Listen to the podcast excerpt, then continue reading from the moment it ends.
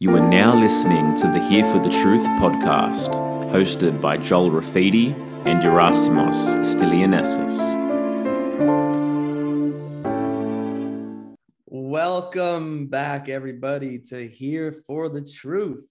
This is episode 23, and we have a fucking incredible guest for you today. Someone who I have the utmost respect for someone that I'm blessed to call a friend, and someone who has inspired uh, inspired me uh, in introducing me to Germanic healing knowledge, German new medicine, and it's just so awesome to have you here. And I I just want to like read your bio real quickly so our guests can have an idea, or our our guests, our viewers can have an idea uh, of who you are and what you do. So this is Dr. Melissa Sell. She's a chiropractor and Germanic healing knowledge teacher.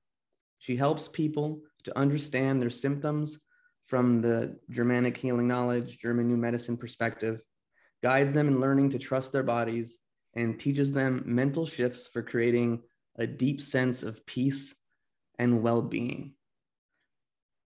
I love all that. It's amazing. I just want to first say that uh, the first half of this episode will be available to the public, and the second half will be available to uh, our members on Patreon. So, Melissa, thank you so much for joining us. Thank you so much for having me. I'm so excited to be here. You guys are awesome. And yeah, I'm excited to uh, talk. Yes. oh, we have so many questions for you. I but I think I think the first one to start off with is what is GHK, GNM? What is it? What is Germanic healing knowledge? What is German new medicine? I know those those phrases are used interchangeably. Yeah, so it is uh, the revolution we've all been waiting for. it is the most ancient wisdom of our bodies that has always existed for forever. Um, that was discovered by a German medical doctor in the early 80s, late 70s, um, following a personal tragedy that he experienced. And basically, he mapped out how the body functions and how the psyche and our perception of the stuff that goes on in our life is intimately connected with every single organ, with our brain, and how basically our bodies are designed to heal and to adapt to the shocking circumstances of life. And the stuff that we have been calling disease for the last several hundred years isn't a mistake of the body. So, cancer isn't a mistake. When you have a sore throat, it's not a mistake. When you have a cough, it's not because of a microorganism. It is because your body has deliberately and intentionally adapted to your perception of your environment. And so it's a very it's very rich and deep and complicated because it's how our bodies function. And so yes germanic healing knowledge german new medicine. He originally called it new medicine then he called it germanic new medicine and then um, towards the end of his life dr hamer uh, began referring to it as germanic healing knowledge to get away from the medicine title and so that's why the names kind of interchangeably um, but we'll be referring to it as ghk or gnm um, to refer to what is the five biological laws. And so these are the things that he discovered about how our bodies function. And so it's just, it's incredible wisdom that I think every single individual on the planet needs to know about. It's super empowering knowledge. And I guess another question I, I have for you is, you know, I feel like I've been someone who's kind of been in the personal, like the health and wellness, personal development realms into a lot of different things. And it wasn't until I connected with you that I had heard about German new medicine. And so I want to ask you, why is that? Why don't more people know GHK? I have no idea. I mean, that's the same way I felt. It was wasn't until 2017, um, the beginning of that year, that I stumbled across it ran- randomly, listening to a podcast. Someone mentioned it, and I was like, "What is that? I've never heard of this." And I've been around natural, holistic. I mean, all of chiropractic school, all of alternative health and healing and wellness and all of that n- not a whisper not a word hadn't heard of this german medical doctor who developed testicular cancer after his son was shot and discovered this amazing stuff about the body. And so uh, it is it is the best secret in um, in wellness and health. Um, and yeah i'm just trying to do my part to share it with people because i really do think it is this mind-blowing how does this exist? And i don't not know about it type of information. I mean, you've you've paid it forward because you know you you shared it with me, um, and now I'm doing my part in studying it. Um, there's always so much to study, and I literally tell everyone I know about it.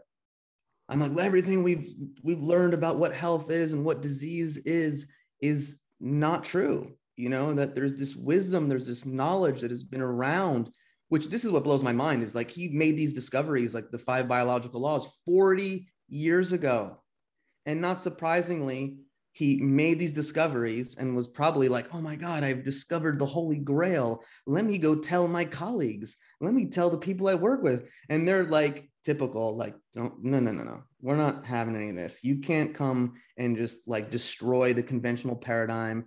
And, and you know what I mean? Like, I just, can you tell, can you talk a little bit about that? Um, I don't want to go into your story, but can you talk a little bit about like why this has been around for 40 years and w- what happened with, with Dr. Hamer? well the powers that be are not here for the truth and so they you know here dr hamer is with his thesis with this information and they they wouldn't even review it because if they reviewed it and entered it into kind of the body of we're reviewing this formally they would have to look at the tenets look at the thesis look at what's being presented and they didn't want to know um, I, I, believe I, I, remember reading something where they, when they were asked, why aren't you reviewing this thesis? It's like, we don't want to know if this is true. And it has been independently verified by several different sources. Um, the brain scans um, confirmed by Siemens, which is, you know, that is one of the most tangible physical proofs i mean everything else it's it's so common sense. Like the people i work with and the people i talk to they don't need to see a brain scan. They don't need you know the objective scientific proof. They just know. And that's the thing that so resonates as truth with this wisdom. As soon as i read it and kind of started my my gears started turning about like okay what is this all about? It just resonated deep in my bones. And everybody that i've spoken to who learns gnm and understands and just sees a couple of their symptoms through the lens of this wisdom they're like it this is how the body works and it's clear as day and it can't be argued against and it is it is logical and it's verifiable and it's consistent. And that's the thing that makes this like biological laws. There are no exceptions. Like Dr. Hamer did extensive research and he found again and again and again, there were not any exceptions.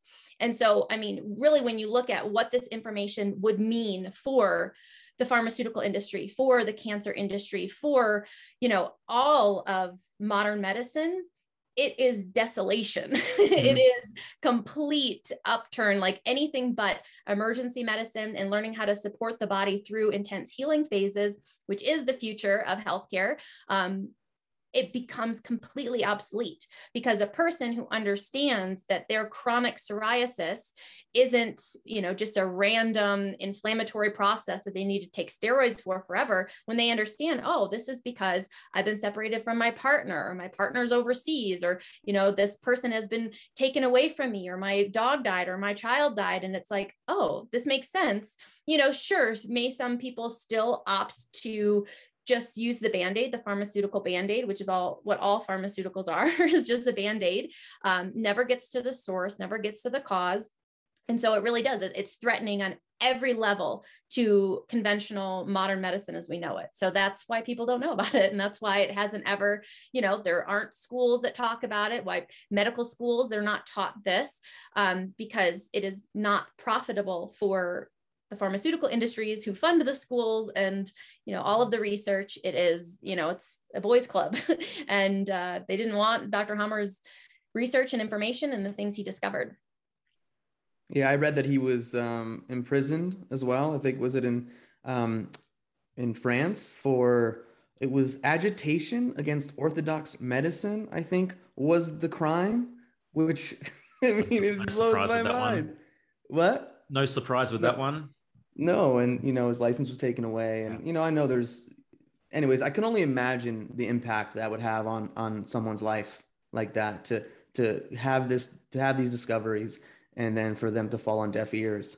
So. Yeah.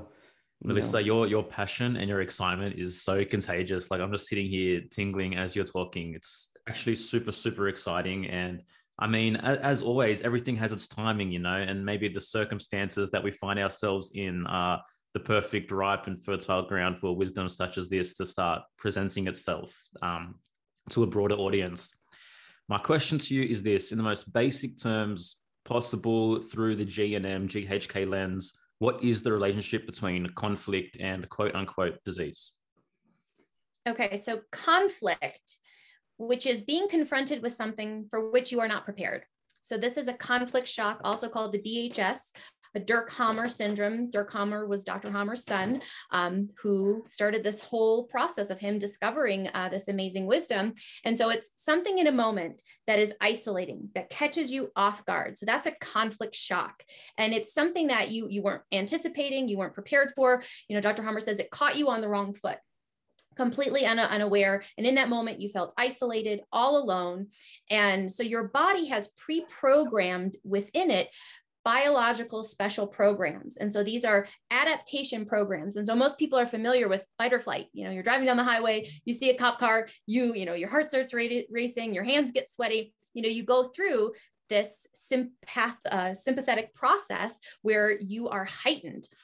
But what Dr. Hamer discovered is that depending on your perception of that shock, and so your perception is built out of like the ancient wisdom in your body, also your own personal experiences. I think also your family experiences. So there, there's basically all these old memories. And so every single time that an ancestor of yours experienced something, adapted to it, and survived, that wisdom is programmed within kind of the deeper knowledge of all of your nervous system. And so your nervous system makes a split second assessment of what tissues would best be adapted to help you to survive this shocking situation that you are in the midst of. And so immediately there is um, an impact in your brain. So your psyche is what perceives. So your, your psyche is your whole nervous system, everything within you that detects what's going on. You know, right now it's detecting the temperature of the room, it, it's detecting sounds, it's, it's constantly in this um, signal detection mode. And then as soon as there's something that's potentially shocking, potentially something that you can't handle, that you're caught off guard, the body's at the ready to press the button. And so the button is in the brain. So the psyche perceives, the brain is activated. There's a, a ring shaped formation in particular areas of the brain, depending on the organ that would best be adapted to help you survive the situation. You know, so for the example of a death fright conflict, the impact is in the brainstem, and then your lung alveoli begin proliferating. So it's a whole biological program that takes place on three levels. Um, so that's what the shock is. This is this moment. So it's not just stress. A lot of times people will, you know, hear a little bit about GNM and say, oh, well, you know, psychosomatic stress causes disease, of course.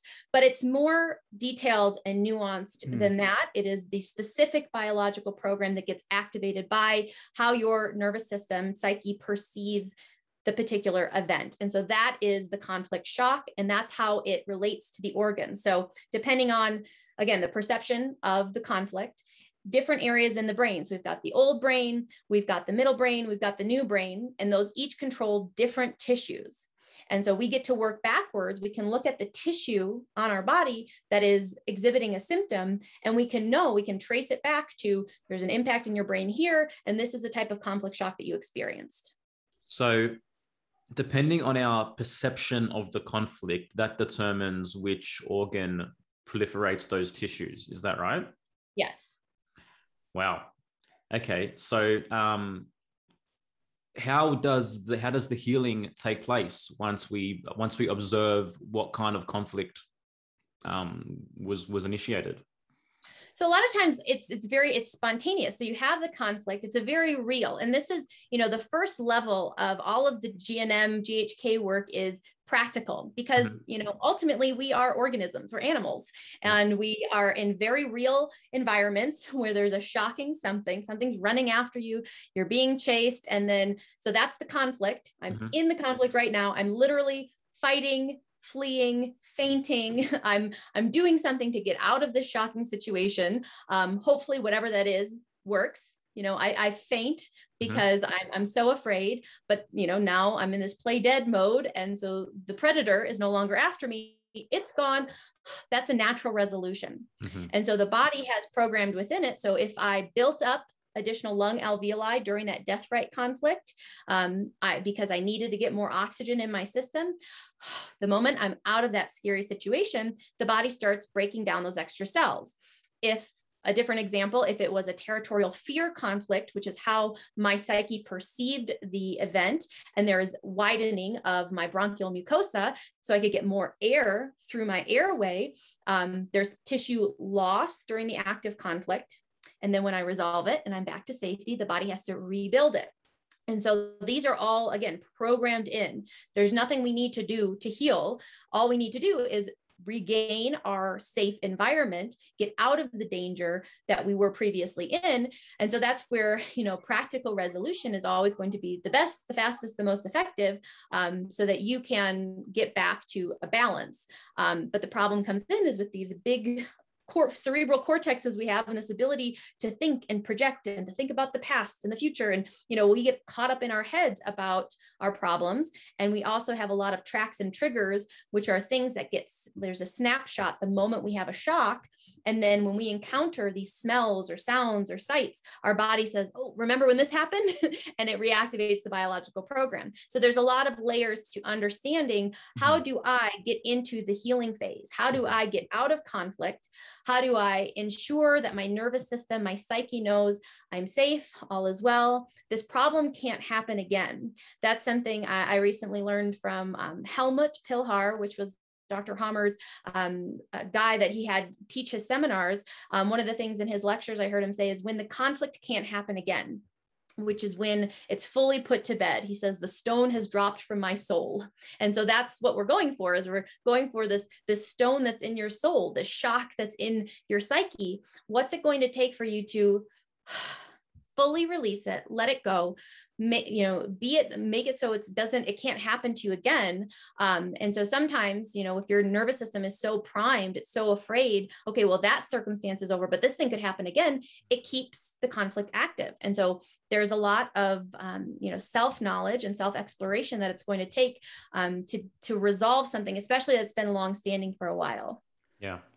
Wow. so I mean, there's so much detail to to GHK once you get into it, you know. But once you understand the basics of it, I think it's it's super super powerful. So from a GHK standpoint, once the conflict is resolved, so symptoms start presenting themselves. So in in the mo- modern medical way of looking at things, or even just culturally, is that when people have symptoms or disease, they think something's wrong with them. They're sick. When in actuality, that your body has initiated the healing phases, correct?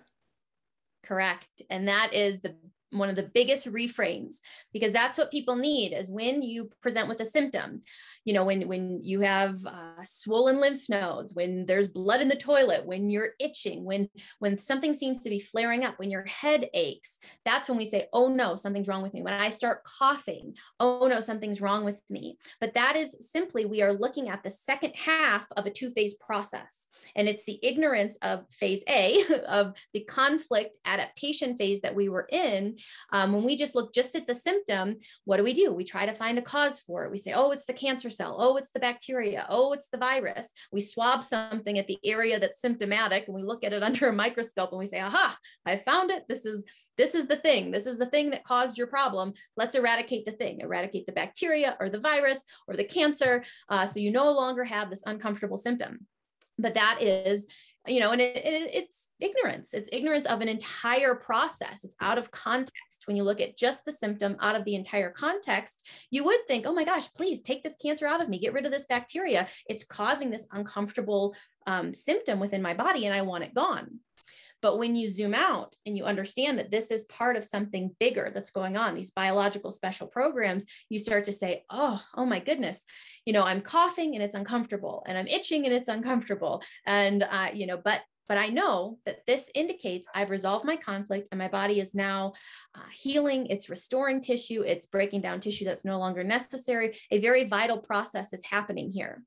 And so you take care of yourself differently. And it's all about supporting your system. You know, and in some cases, if it was an extreme conflict that went on for a really long time, you know, there are certain conflicts that you don't want to fully resolve. Um, this has to do with, um, the heart program, uh, Dr. Hamer discovered that if a person has a heart program running for nine months, um, it will result in, in a deadly heart attack but if it's less than nine months they can survive it. And so this is uh, it's a, it's in it's nature. You know nature takes people out of the race in some situations. Um, he, he if you look at wolf packs and the way that it works when you know there's an alpha wolf and then there's all the other wolves. And um, the second wolf it is he operates in a different way. His brain functions differently. He has had a territorial loss conflict, and he's not to resolve that conflict because once, if he resolves it, he can become alpha and it messes up the whole pack order. And so, I mean, this is nature. This is how nature functions. And so Dr. Hamer, he observed nature in ways that nobody else has before. He saw things that have always existed. And so by understanding it and working within the framework, you can help people. So if a guy has had, you know, heart pains, chest pains for three months, it's like, listen, we got to downgrade this as soon as possible. We don't want you to get to the nine month mark. Um, and so there are, you know, what we do within healthcare is going to be so different when people are recognizing these biological laws and seeing, oh, the symptom, it indicates something. And if I can figure out what it's indicating, downgrade and resolve it, we can, you know, potentially save your life. So to take an example, um, someone could live an incredibly unhealthy lifestyle according to conventional terms, but never experience any conflict, have an entire life of peace, wellness, and balance.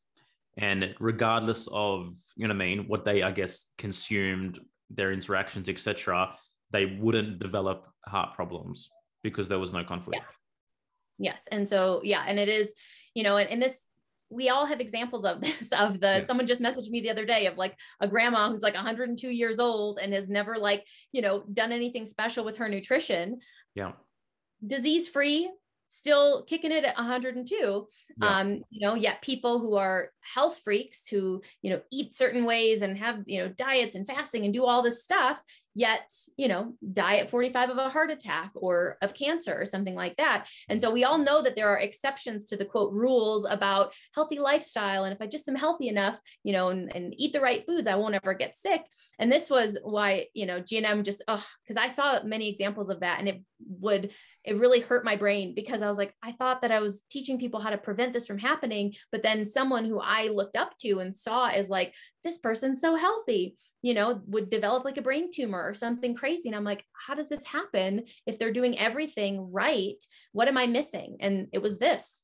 And that was the thing with Dr. Hamer is that he was he was a health a healthy person and ate well and took care of himself. And then his his son, you know, was, was accidentally killed. And three months later, he developed testicular cancer. And he was like, wait a minute, like what happened with my son has to have some correlation or relationship. And that kind of brought him down the rabbit hole of exploring all this, uh, which I think is is fascinating. Do you want to give another, I guess, example around that from a GHK perspective? Like what happened there with Dr. Hamer? Yeah, so with, explain. Yeah, so with the testicular cancer, that's a loss conflict affecting the testicles, and there is erosion. And so it's similar to the ovary within a woman. If there's a loss, uh, a tragic loss conflict, there's erosion within the testicle or in the ovary. Um, and it the biological purpose is to enhance the testicle or enhance the ovary so that once the conflict is resolved, so once you accept the loss, accept what's happened, the body starts building additional tissue.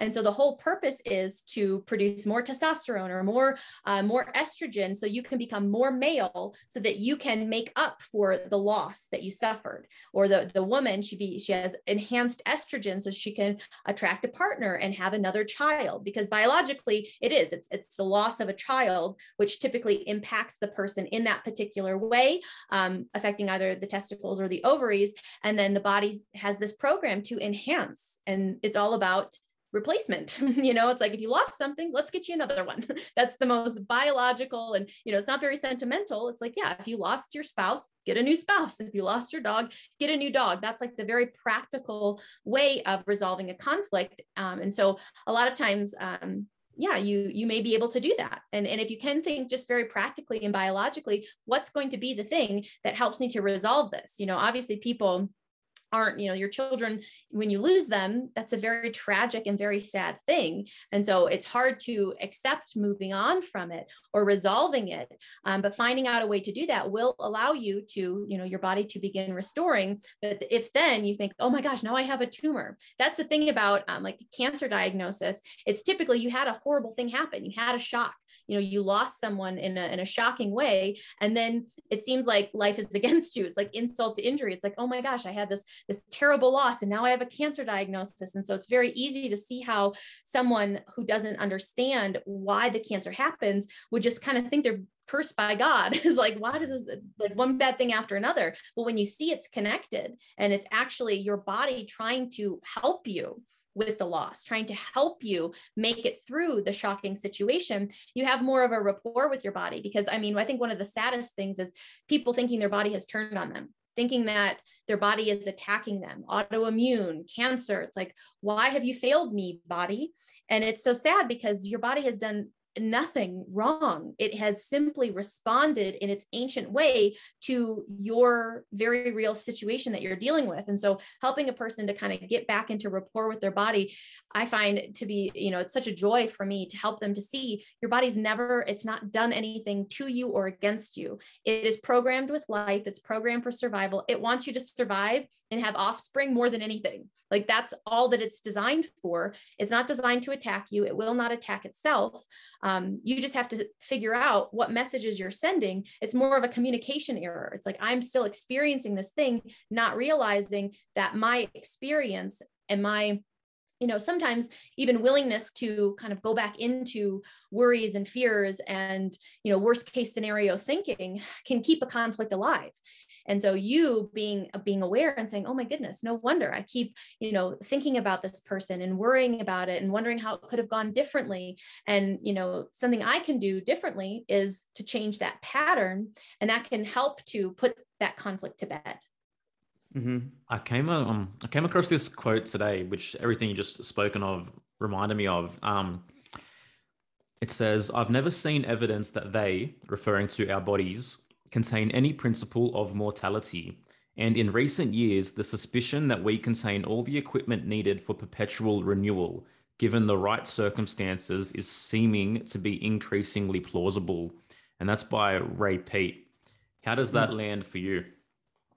Spot on, right on. That's actually um, so I'm a chiropractor, and so mm-hmm. in chiropractic school, the, the, the founders of chiropractic were very philosophically based, and there are all these tenets and pr- principles in in chiropractic, and one of them is innate forces do not work against themselves. it's like it, it doesn't make any sense that the innate forces that built your body, that built your heart, and built your lungs, and built your digestive tract would ever at some point turn against itself it doesn't make logical sense. And if you think about, you know, the span of evolution and, you know, it's like, how would we have made it here if there was something in our bodies designed to make us break down and die? How would we have made it? You know, same thing with microbes. How would we have made it to the year 2021 if our bodies were simply could succumb to any any random microbe?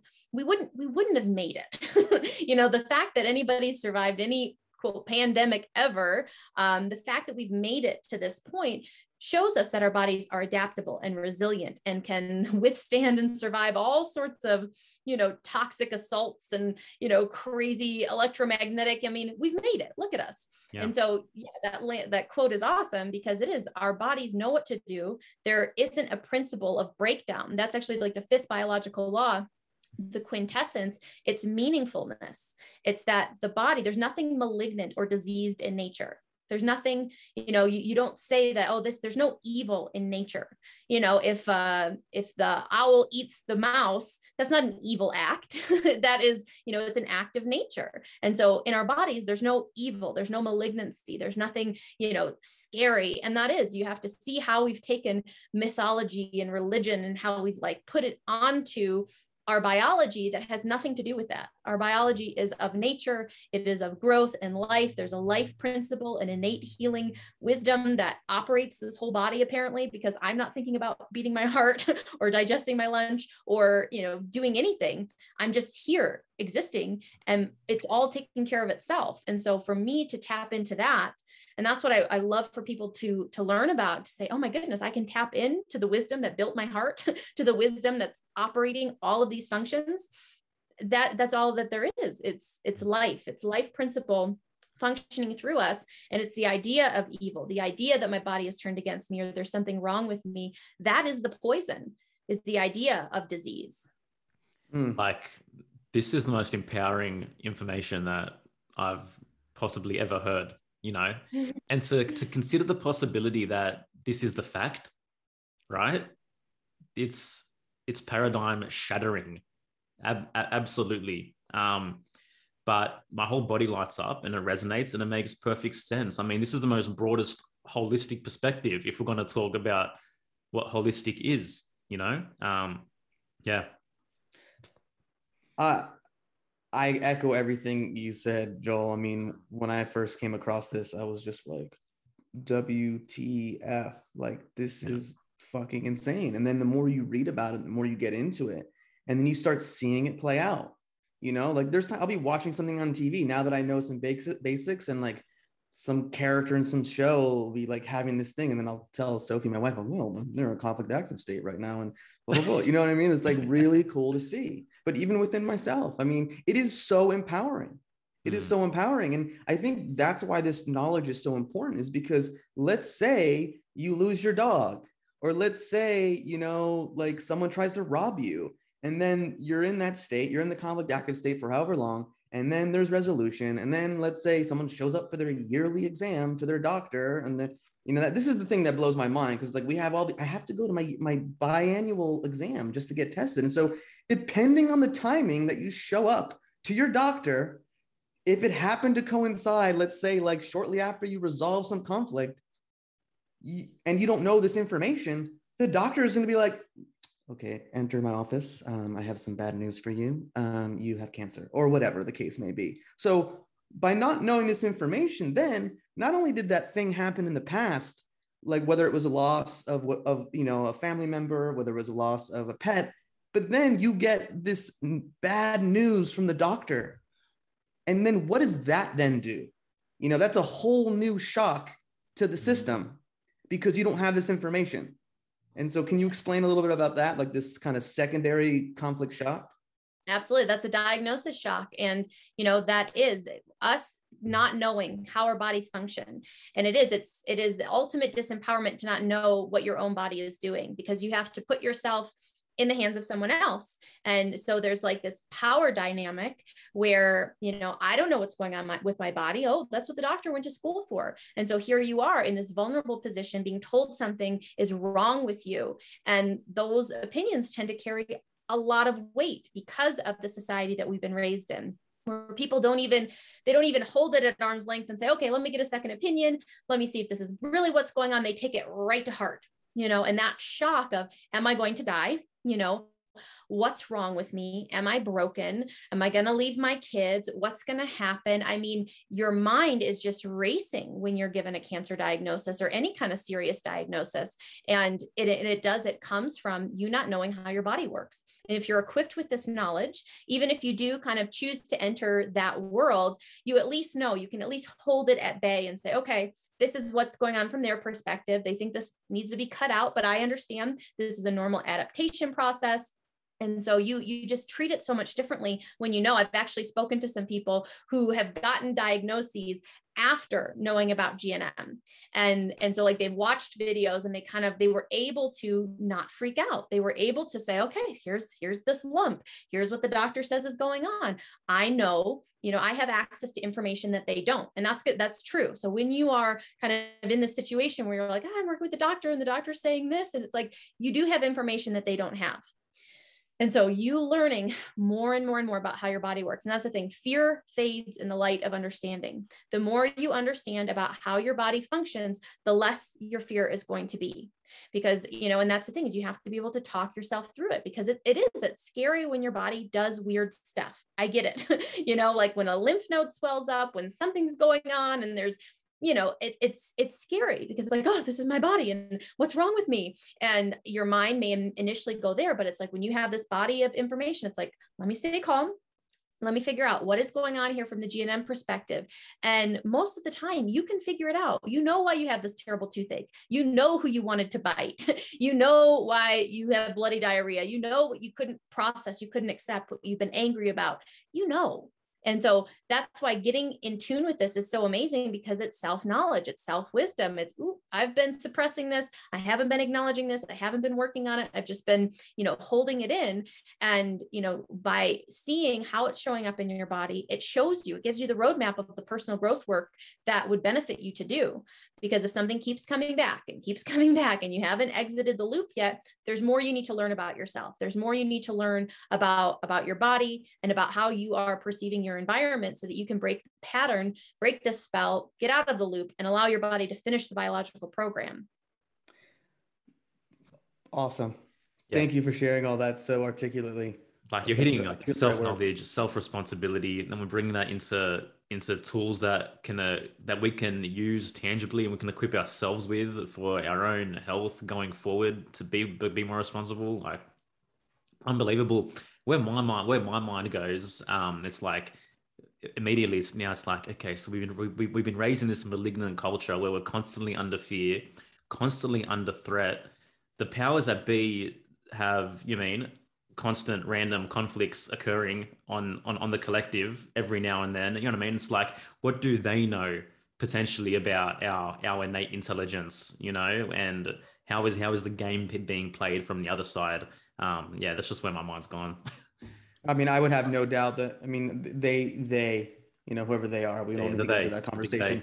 But they understand our psychology better than we understand ourselves. They understand the the workings of the human body. I'd be highly surprised if they were not aware of this information and knew this information to the degree that they do, and want to keep us in that state where we're constantly being shocked or traumatized, et cetera, et cetera.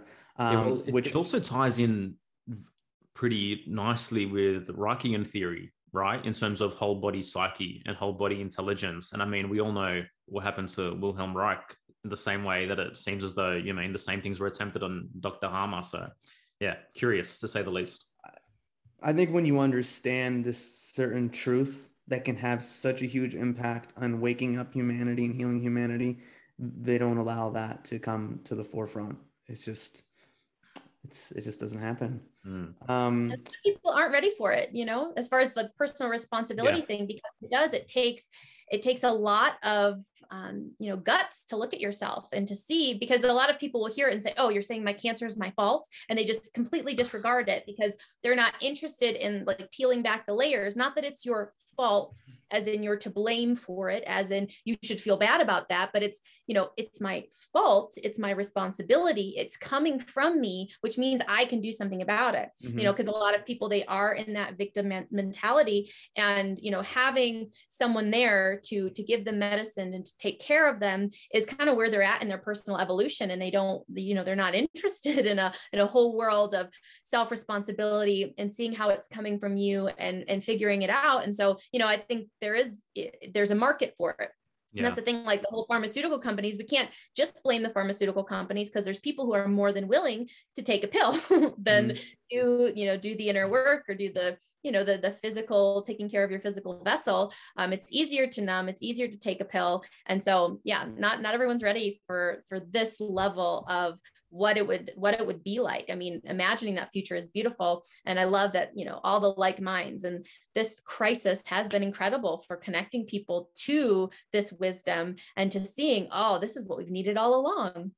Yeah i like what you said before too because that master slave dynamic you know like there aren't any you know like if there were no slaves or people who saw themselves at then the master wouldn't appear etc so you know there is that um uh, how do I say it? How do I say it? Just the relationship again between there are people who want these drugs. They they don't want to do the work. They don't want to like ask the questions or go on the internet and be like, hmm, someone just mentioned the five biological laws on the internet. I think I'm just gonna put that in the search bar and see what comes up and spend an hour of reading the five biological laws instead of like eating popcorn while I'm watching fucking reality television. You, you know what I mean? That's like priorities of individuals. Like, where are they putting their energies? Like, here is this wisdom, this body of knowledge that has been around for 40 fucking years Yeah. that literally makes everything that we've learned from the day we were born obsolete, like you said, you know, irrelevant. Like that to me is like, holy fuck, like give me more. I want to mm. know more of this. But you know, that And not that there's me. anything That's- wrong with popcorn. No, no, no, it's not popcorn. Like I, I as I was saying that, I, I just heard Sophie like be like, "How dare you Yeah, demonize too, popcorn?" It's a great snack. She's like, she loves popcorn. I don't mind popcorn either, but you know what I mean. It's just like it's like the fucking emo- emoji, the popcorn emoji. yeah. You know. So yeah, um, we, we, we, we, we prop up the, the industries that we blame, right? Like the, the collective is constantly propping up. It's a, you can't, you can't blame one or the other. Um, but yeah, man, crazy. real quick, I just want to bring up a personal example from my life, really Mhm. small one, and then I I want to get into something that we talk about often in this podcast is with each individual that comes on is like your rites of passage. You know, like what brought you to where you are right now. But I want to just mention something quickly and see if it relates. Is I I'm fortunate. I I don't really I I, I have pretty good skin. I don't really deal with acne or whatever.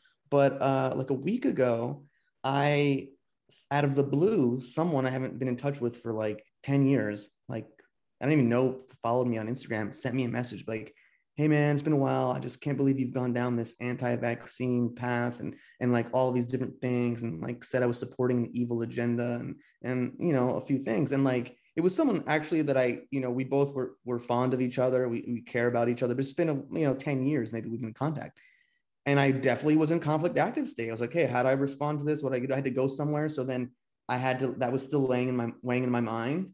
And it was like a day until I could finally like sit down to just send a, a, a response.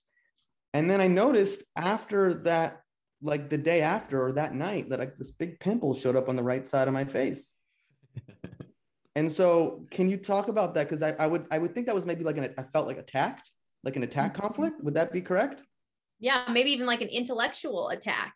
Ah, Um, yes. So I can't believe you've gone down this road, like judging you and like, you know, you being sucked into something because of, you know, your intellect brought you somewhere and being attacked by this person. Absolutely. I mean, figuring the zit thing for me was that was one of my rites of passage with GNM was because I, I thought it was food. I was convinced it was food, but that is such a good example of an attack unexpected out of nowhere you know you weren't prepared for it you weren't thinking about this person it was just like boom in your inbox and you mulled about it you know for a period of time. And that is that whole period of time your wonderful body was building a little shield in in the deeper layer of your skin um, as a protection against this intellectual attack. And then when you made peace with it you resolved it you sent the message you said your piece to that person the body broke down that extra tissue and that there's the you know the pussy you know thing we call a zit it is it's already healed. By the time it appears you've resolved the conflict. You probably weren't aware when it was active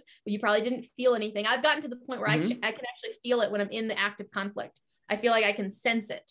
I know that it's like oh something's going on here. And that's just my trigger to change my tune figure out resolve the thing. You know if i'm feeling attacked or soiled sometimes if the dogs lick my face I'll get a feeling soiled and but then I have to just kind of get out of that and say, oh, you know, this is lovely doggy kisses, change my perception of it. Um, and so, you know, because Steve has the dogs lick their his face all the time and it doesn't bother him because he loves it, he enjoys it. I would have like a kind of a gross reaction to it. And so I would get a breakout from it. And so yeah, that's such a perfect example. Yeah. yeah and it was it was so obvious being the conflict active state because i'd gotten it but then sophie and i we were away last week and we had to go out for breakfast and like i wasn't present with her. I when i woke up i was hungry. I couldn't eat any food because i was like my mind was going. I was trying to analyze it. How do i communicate? Like it'd been a while because you know i've been doing what i do and speaking out for a long time. No one really fucks with me. No one really just kind of Yeah. says things one on one so it was like a little abrupt which was exactly what it was. So anyways it was just fascinating to having started learning about GNM to, to just like then see it play out in, in real life was was pretty cool. Pretty cool. I think the most important thing to note, which I really want our listeners to take note of also, is that it's it's the reaction to the conflict, right? It's the perception of the conflict. So like as as you go through life and you experience and you mean you become more comfortable and more aware of your nervous system, then that is you actually building the resilience to, to conflict, right? And that's yeah. something long term that obviously yields great benefit for for everyone. Um, I just came to mind when you mentioned how your partner with the dogs and the licking the face, like it's actually it was your it wasn't the conflict, it was your decision, it was your body's reaction or your yeah your perception of it. Yeah. Well, and I think this is why we're such advocates of, of shadow work, of, of yeah. healing your nervous system, of healing your trauma, because again, you're walking through life like, you know, someone could just clap their hands next to you and you're like, all right, cool. But then someone else, it's just like, holy fucking shit. And like, you know, be in conflict active state for like three hours. And then that could impact them or whatever the case may be, or, or a relationship could end. And, and for one person, uh, it could impact them in a really, really, really, really tough way. And someone else, it would still impact them, maybe not in the same way, you know? So it's like how you respond to things, how you reframe things, how you take things in is, is super important. Yeah. One, well, one, one term which I like, which I think was actually coined by Laura Matsu is anti-fragile, right? I think that's kind of the name of the game now. That is, uh, yeah, it's a book by Nassim Nicholas Taleb, Anti-Fragile. Oh wow! And okay. yeah, that that's a big part of you know the the work that I teach people too. It is it's how do I be in the world and and not be terrified of everything that could happen. I mean, anxiety, people, you know, anxiety, people use the term a lot, but I think it does mean different things to different people. But ultimately, it's like a fear, a fear of being out in the world, a fear of bad things happening. And it's because you're very fragile, because you believe that you know whatever happens in the external world can impact me directly mm. and i could be i could be hurt and that you know from an organismic perspective if you can be hurt if you feel small if you feel vulnerable um, you are you're, you're like an animal you're prey and so you're afraid of predators and you're hiding from predators and you're trying to, to get away. And so your body is constantly in the state of fight or flight. We need to adapt because this is an unsafe world. And so becoming anti fragile and growing in your confidence and your strength as an individual. So anything that helps you feel stronger, anything that helps you feel empowered. And that's why there's so many pathways to healing, um, because healing is, is anything that breaks you out of that state of feeling small and broken and vulnerable. Anything that makes you feel stronger and more confident and more capable and able and, and you know, resistant. And, you know, I'm able to handle things. And the whole anti fragile concept is not only am I able, not only am I resilient, but the challenges and the struggles um, make me stronger. And so everything I've been through, all of my trauma, I'm not a victim of my trauma. My trauma has taught me, my trauma has given me deep wisdom because, you know, resolution is evolution. Everything that you successfully experience, the shock, and you resolve it your nervous system got stronger like that's wisdom you pass on to your descendants you know that's you know like the wisdom you gathered from your ancestors who survived shocking things mm. you know mm. that's that's the cool thing about this work is you can look at your trauma and you could be crushed by it and depressed by it and upset and feel like a victim and you know in many senses like there are people that have been victims of horrible things happening but there are those that have chosen not to take on the identity of the victim and have become stronger and better and more resilient and a teacher of other people of how to overcome difficult external circumstances with kind of an internal resolve and an internal strength. And it is, it's this go within, it's the stoic wisdom. It's how do we become imperturbable to the vicissitudes of, of life because things change, constantly. And if we can't adapt to that change, and if we are shocked by every little person coughing on the street or walking by us without a mask on, you know, we are so vulnerable. And it's our responsibility as individuals to get strong. It's not our responsibility to live to make sure everybody's in their own plastic bubble so that we're all safe.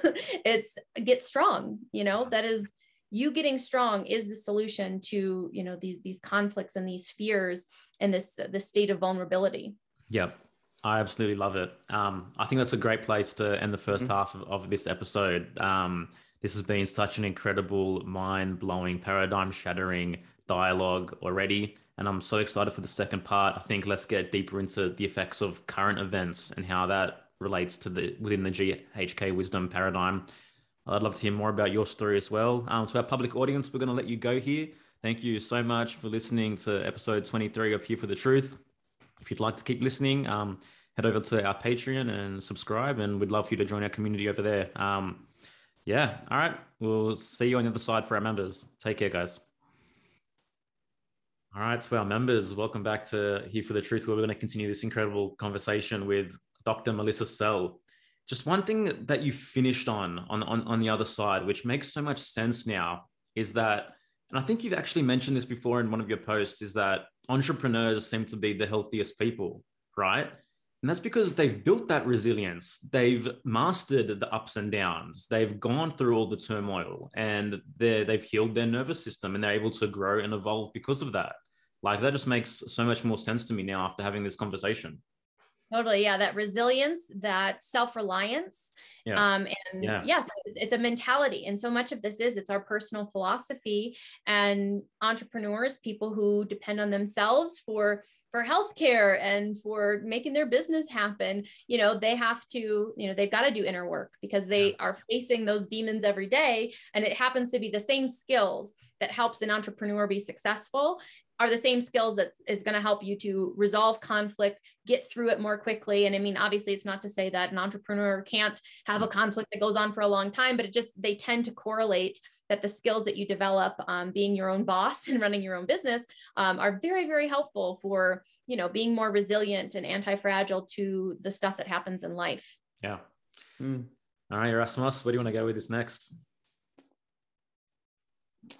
I want to I want to know more of your story a little bit, but then yeah. at the same, yeah. So how did you like? What were your rites of passage? Like you went you, you went to chiropractic school and then you heard about G and M, but tell us a little bit more about like what were your, you know, what were your major conflicts like? Well, hmm. it's you know it's funny because I, I didn't have any kind of like major like mm. healing transformation of my own. It yeah. was more that when I was 18, I started working at a chiropractic office and I just I got turned on. I was like, oh, this is cool. The body can heal itself. You can take care of yourself. And so I was just so into the the fact that you're not just helpless. You know, I loved that because the idea that you're just a sitting duck waiting for a lump waiting for your genes to turn on you waiting for you know someone to cough on you and for you to get sick. It was it's such a disempowering like the mainstream narrative so disempowering. It's yeah it's just a matter of time. We're all going to die anyway like. Yeah. Yeah. You know, the one thing that I, I really appreciate from GNM from GNM and learning GNM and even just um, being friends with you is that I used to be like like I can't eat these foods or I have to do this or I have to do that. And like, I wouldn't say I, I stressed myself out over it. I was just very like, no, I don't, I don't, I don't fuck with that, you know, for whatever reason. But I've just kind of like softened my relationship around certain things. And I just, I'm just happier and, and healthier. Yeah. Like, you know, I, I didn't eat white sugar for eight years, you know, like there are other things that I don't do and I'm cool with, but like, there's certain stuff like I wouldn't fuck with gluten a lot of the times. Now I'm like, I'm gonna fucking have some pizza. You know, I'm gonna eat some ice cream. You know, just like, and then as I'm eating it, I'm like, this is nourishing me. I'm enjoying this. This yeah. is amazing. And I don't feel like, oh, I'm bloated right now. Oh, I have the sugar hangover because I've been telling myself all night, like, I shouldn't have had the fucking ice cream. I shouldn't have had the ice cream. You know what I mean? It's just like, I'm like, no, this is awesome. I'm living a dope life. I'm enjoying this with people I care about. And then I'm fine. Yeah, but Absolutely. I was I was vegan for five years, right? And towards the end of that journey, that's when I was I feel like I was the most unhealthiest because there's no doubt there was a repression going on. You know what I mean? For sure. Then when I started relaxing around food again, you mean actually my my my health problems dissipated and and they healed and there was a release right so just yeah again i think the great the greatest reframe around all of this is is that your body has the innate intelligence to heal itself. And all these other things we talk about support the healing process, as opposed to, no, I started juicing every day and my cancer went away. You know what I mean? As opposed to potentially that supported you, or because you're the kind of person who said, Hey, I'm not just going to go and just listen to my doctor and, and, and, and follow the standard protocols. I'm going to take responsibility for my health. Like almost that more in essence is what helps support the healing process as opposed to just like oh because i juiced beets and carrots three times a day you know what i'm saying Like, what kind of person takes their life and their health in their own hands and does certain things versus what are the actual particular things that you did? Mm. Exactly. Yeah, that was big for me because that when I, you know, when I got into the world of chiropractic, I it was very everything was behavior oriented. Eat this, don't eat that. Change these products, use this instead. Do these exercises, and so it was very like a behavior lifestyle prescription that you needed to adhere to. And so that's what I was so passionate about and shoved down everybody's throat. and, you must do this and you can't do this. And this is why sugar's bad. And this is why grains are bad. And this and, the, and it's like, and so I created all, you know, there were all these rules that people had to follow and couldn't break. And if you break them, you know, the, the, punishment for sin is disease, and the punishment for eating the wrong thing is inflammation. And so that was my paradigm. And so I thought that I was doing like the best work in the world to put all of this on people, but I didn't realize the pressure and the intensity and the, you know, the conflict that that created within them when they did eat the ice cream, mm-hmm, like you said. Mm-hmm. They, they, do have the thing because they're like, oh, I, I like this thing. I grew up eating this thing. This this, I enjoy this, but then there's me in the back of their head saying sugar causes inflammation and that's going to, you know, feed your cancer and that's really bad. And when I, you know, woke up to this, I was like, oh my gosh, you know, that thing that I was doing was putting so much pressure on their behavior, not about the being. And it's all about the beingness. And that's why someone can follow to the letter the exact things that someone who healed from cancer did. Okay, I did the juicing and I did the vitamin C and I did the coffee enema and I did it and I did it and I did all the things. I did exactly what they did, but I got a different result. Like I didn't, I didn't heal or my thing didn't go away. And it was because it wasn't the thing, it was the being, it was the person and their state of consciousness, their resolved conflicts. You know, like if your conflicts are unresolved, you could eat the best diet, you could do all of the things, but your biological program is going to persist or you're going to be in a hanging healing and it's going to keep reactivating until you get to the core.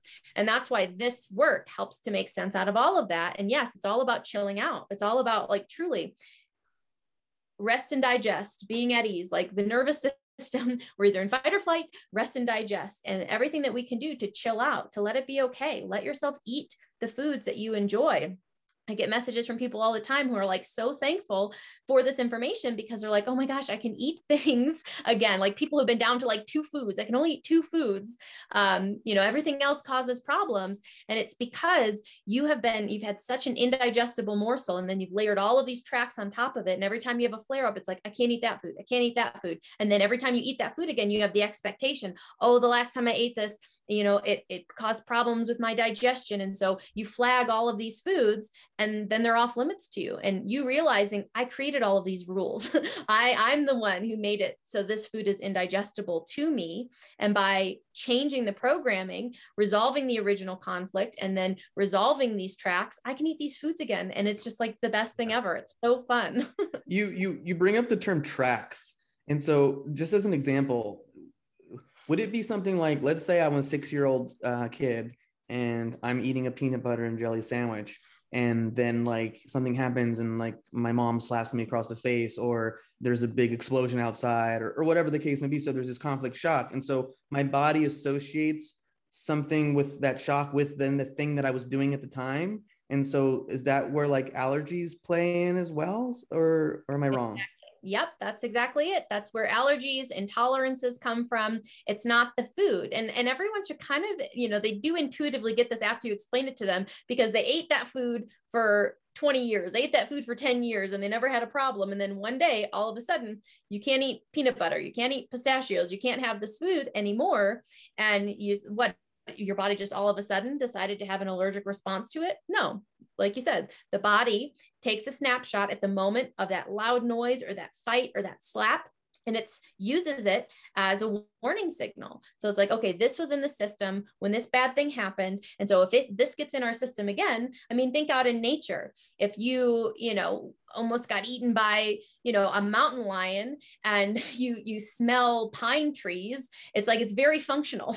It's like oh when i get around pine trees there might be a mountain lion. Therefore my body is going to preemptively um, mount this biological adaptation so that I can get out of, you know, so I can know. And so that's what's so cool about it. It's like, oh my gosh, my body knows. It knows that I had a shock when this thing was present this sight this smell this sound this food this whatever and now it's using it as a warning signal and so if i can resolve and allow my body to know that it's safe I'm safe, this food is safe, this smell is safe, this thing is safe. People have been able to resolve lifetime allergies, things that they wow. couldn't eat for forever, just by noticing, recognizing, um, and and setting the nervous system at peace, allowing it to not feel as though oh, this is something we need to be worried about. And that's the cool thing is you can use your conscious mind to reprogram the subconscious, to reprogram this deeper level biological reaction that's taking place. Okay, so I'm my whole life I've been allergic to prawns, right? But prawns only, not any other shellfish. It's strictly prawns. I can eat crabs till the cows come home, but I eat prawns. I've been to hospital three times for eating prawns. I'm supposed to carry an EpiPen. Um, so you're telling me if I go into the city of eating prawns and uh, with the confidence and the conscious mind that I'm safe, that the prawns are safe, that I may not have an allergic reaction yeah you might be able to and that's the thing is um you know i don't suggest people just go ahead and like go yeah. eat the food now yeah i was about to say like uh, uh disclaimer here uh yeah, she's not saying to just go eat prawns it's definitely a gradual process of you know yeah. like can i look back when yeah. when was i eating this food? What was happening? Can i make that connection? Do i know? You know and, and a lot of times if you can't remember because a lot of times people will be like oh what if i can't remember my conflict? One i think just opening up to your subconscious your sub everything is programmed in your brain. Like your mm-hmm. body knows. There's a part of you that does know the exact conflict and so, you know, these things can be revealed to us in dreams, in realizations, and aha moments. And so, kind of really getting in tune, asking yourself, subconscious mind, I would like to know what was the conflict. And you might have like a flash, a vision, like some type of thing that helps you to know this is why I was, you know, so if your throat swells up, what couldn't I swallow? If your lungs swell up, was it a territorial fear? Yeah. So, yes, what could I not swallow um, when you know that's associated with this prawn. And yeah. can you do you know what it was? And can you reprogram your nervous system and you know try maybe small amounts of it while you're in that state of this is safe this is nothing to react to. Mm. and yeah every individual has to you know decide what's best for them. And that's with all of this work you have to know yourself understand your biological programs and and then you know am i can i do the work can i can mm-hmm. can i do i want to because sometimes you know it's easier just to avoid them than to go in and do the work but if you want to it's kind of a fun experiment incredible this, incredible yeah and this is a, a segue into something i want to ask you is that the topic of vaccines you know, people will say, well, vaccine caused my peanut, peanut allergy, mm. or the vaccines um, caused me to have an egg allergy. So from a GHK, GNM perspective, obviously it, can, it has to be more than just that because then everyone would have um, egg allergies or everyone that got that particular vaccine would have peanut allergies. So what is it that causes certain people or certain children, whatever, to have these reactions to these things that are being blamed on vaccines, but potentially they could play a role, of course. So I'm just curious your thoughts on that.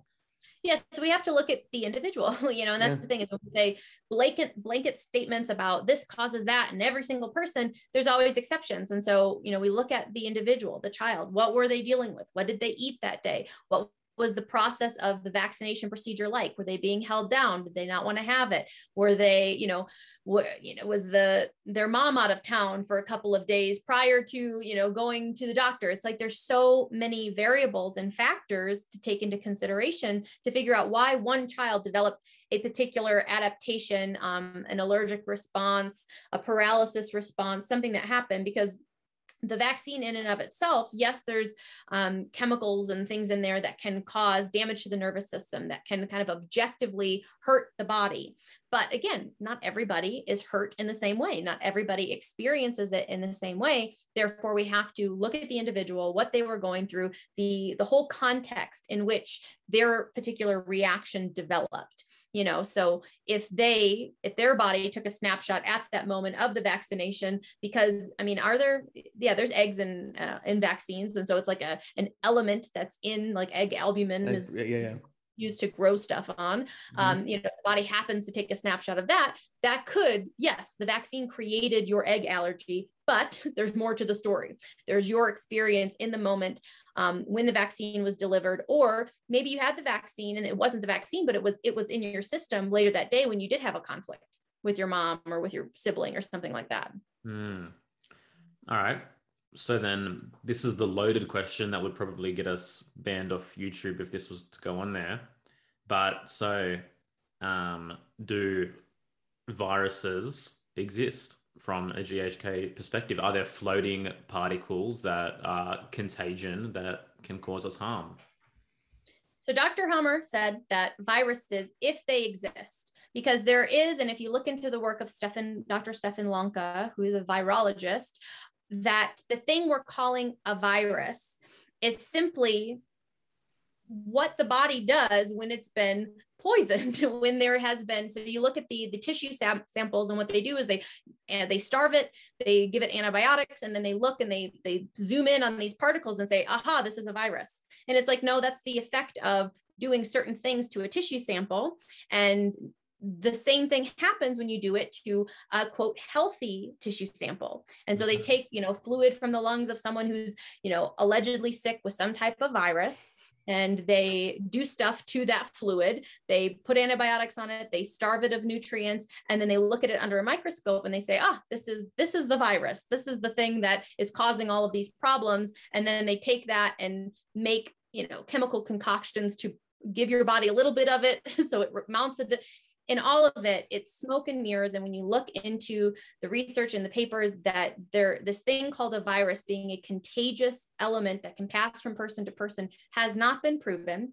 And what makes more sense you know from the gnm perspective is that there are tissue changes happening at sites. So for example covid. What is covid COVID is nothing. COVID is, uh, you know, look at the the list of symptoms that they've associated with COVID.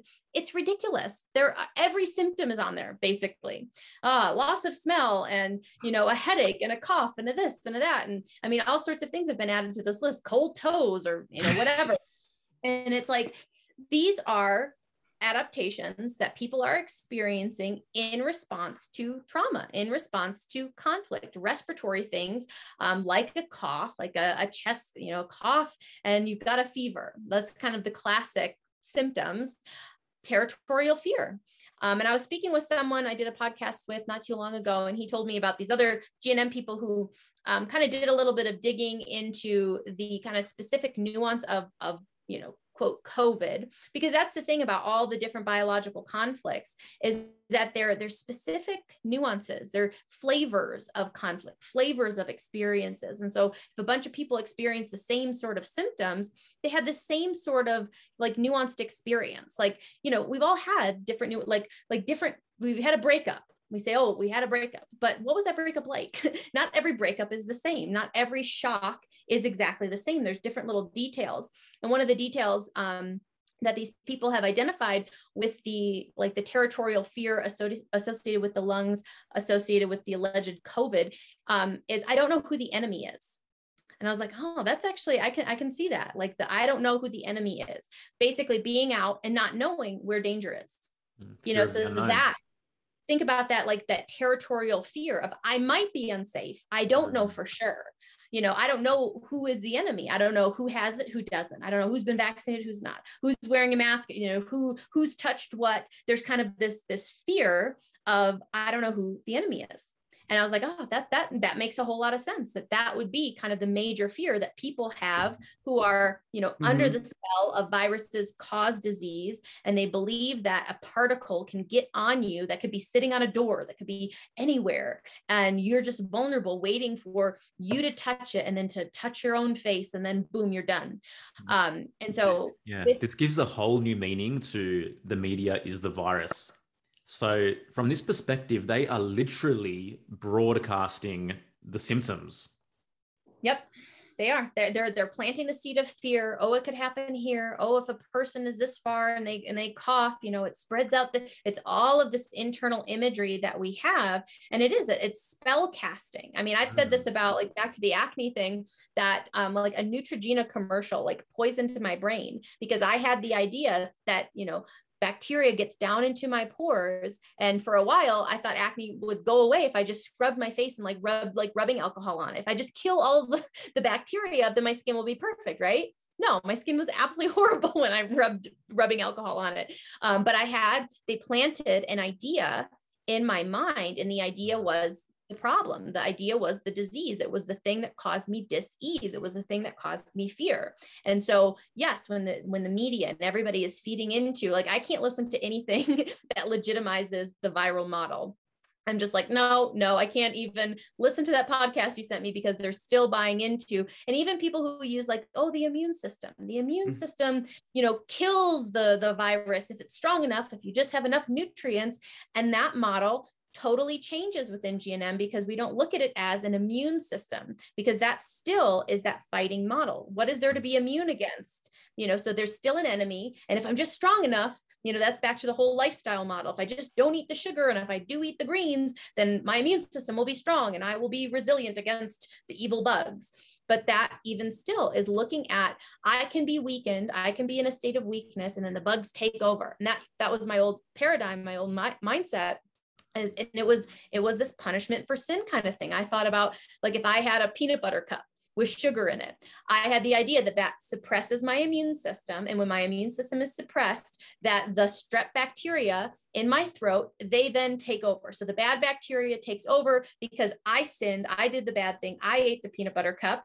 my immune system went down and now the evil bacteria takes over that goes away. That is, that's not what happened. If I had I can't swallow conflict related to either the peanut butter cup or something else, um, my throat adapts. And that's that's what's happening is there's an adaptation process. And then when i resolve the conflict there's swelling in my throat. I can't swallow very well. I'm coughing. You know if they swabbed me they might say oh you've got strep in your throat and that's causing the problem. But no the strep, the, the bacteria is there as a helper, it's there as a healer. And so when you see how different this is, you get rid of the idea of the immune system, something that defends, it's simply a support system. The body, the bacteria that are there are supporting you, they're doing what they need to do. The whole idea of viruses, viruses are allegedly found in the ectodermal tissues. And so if there's anything there, it's simply a part of the process. If the viruses are there really, and we don't even know that they are, it's something serving a purpose um, or it's a part a byproduct of the tissue adaptation that takes place in that particular germ layer. So that's kind of the story with viruses um, and again there's not valid proof that a thing called a virus exists.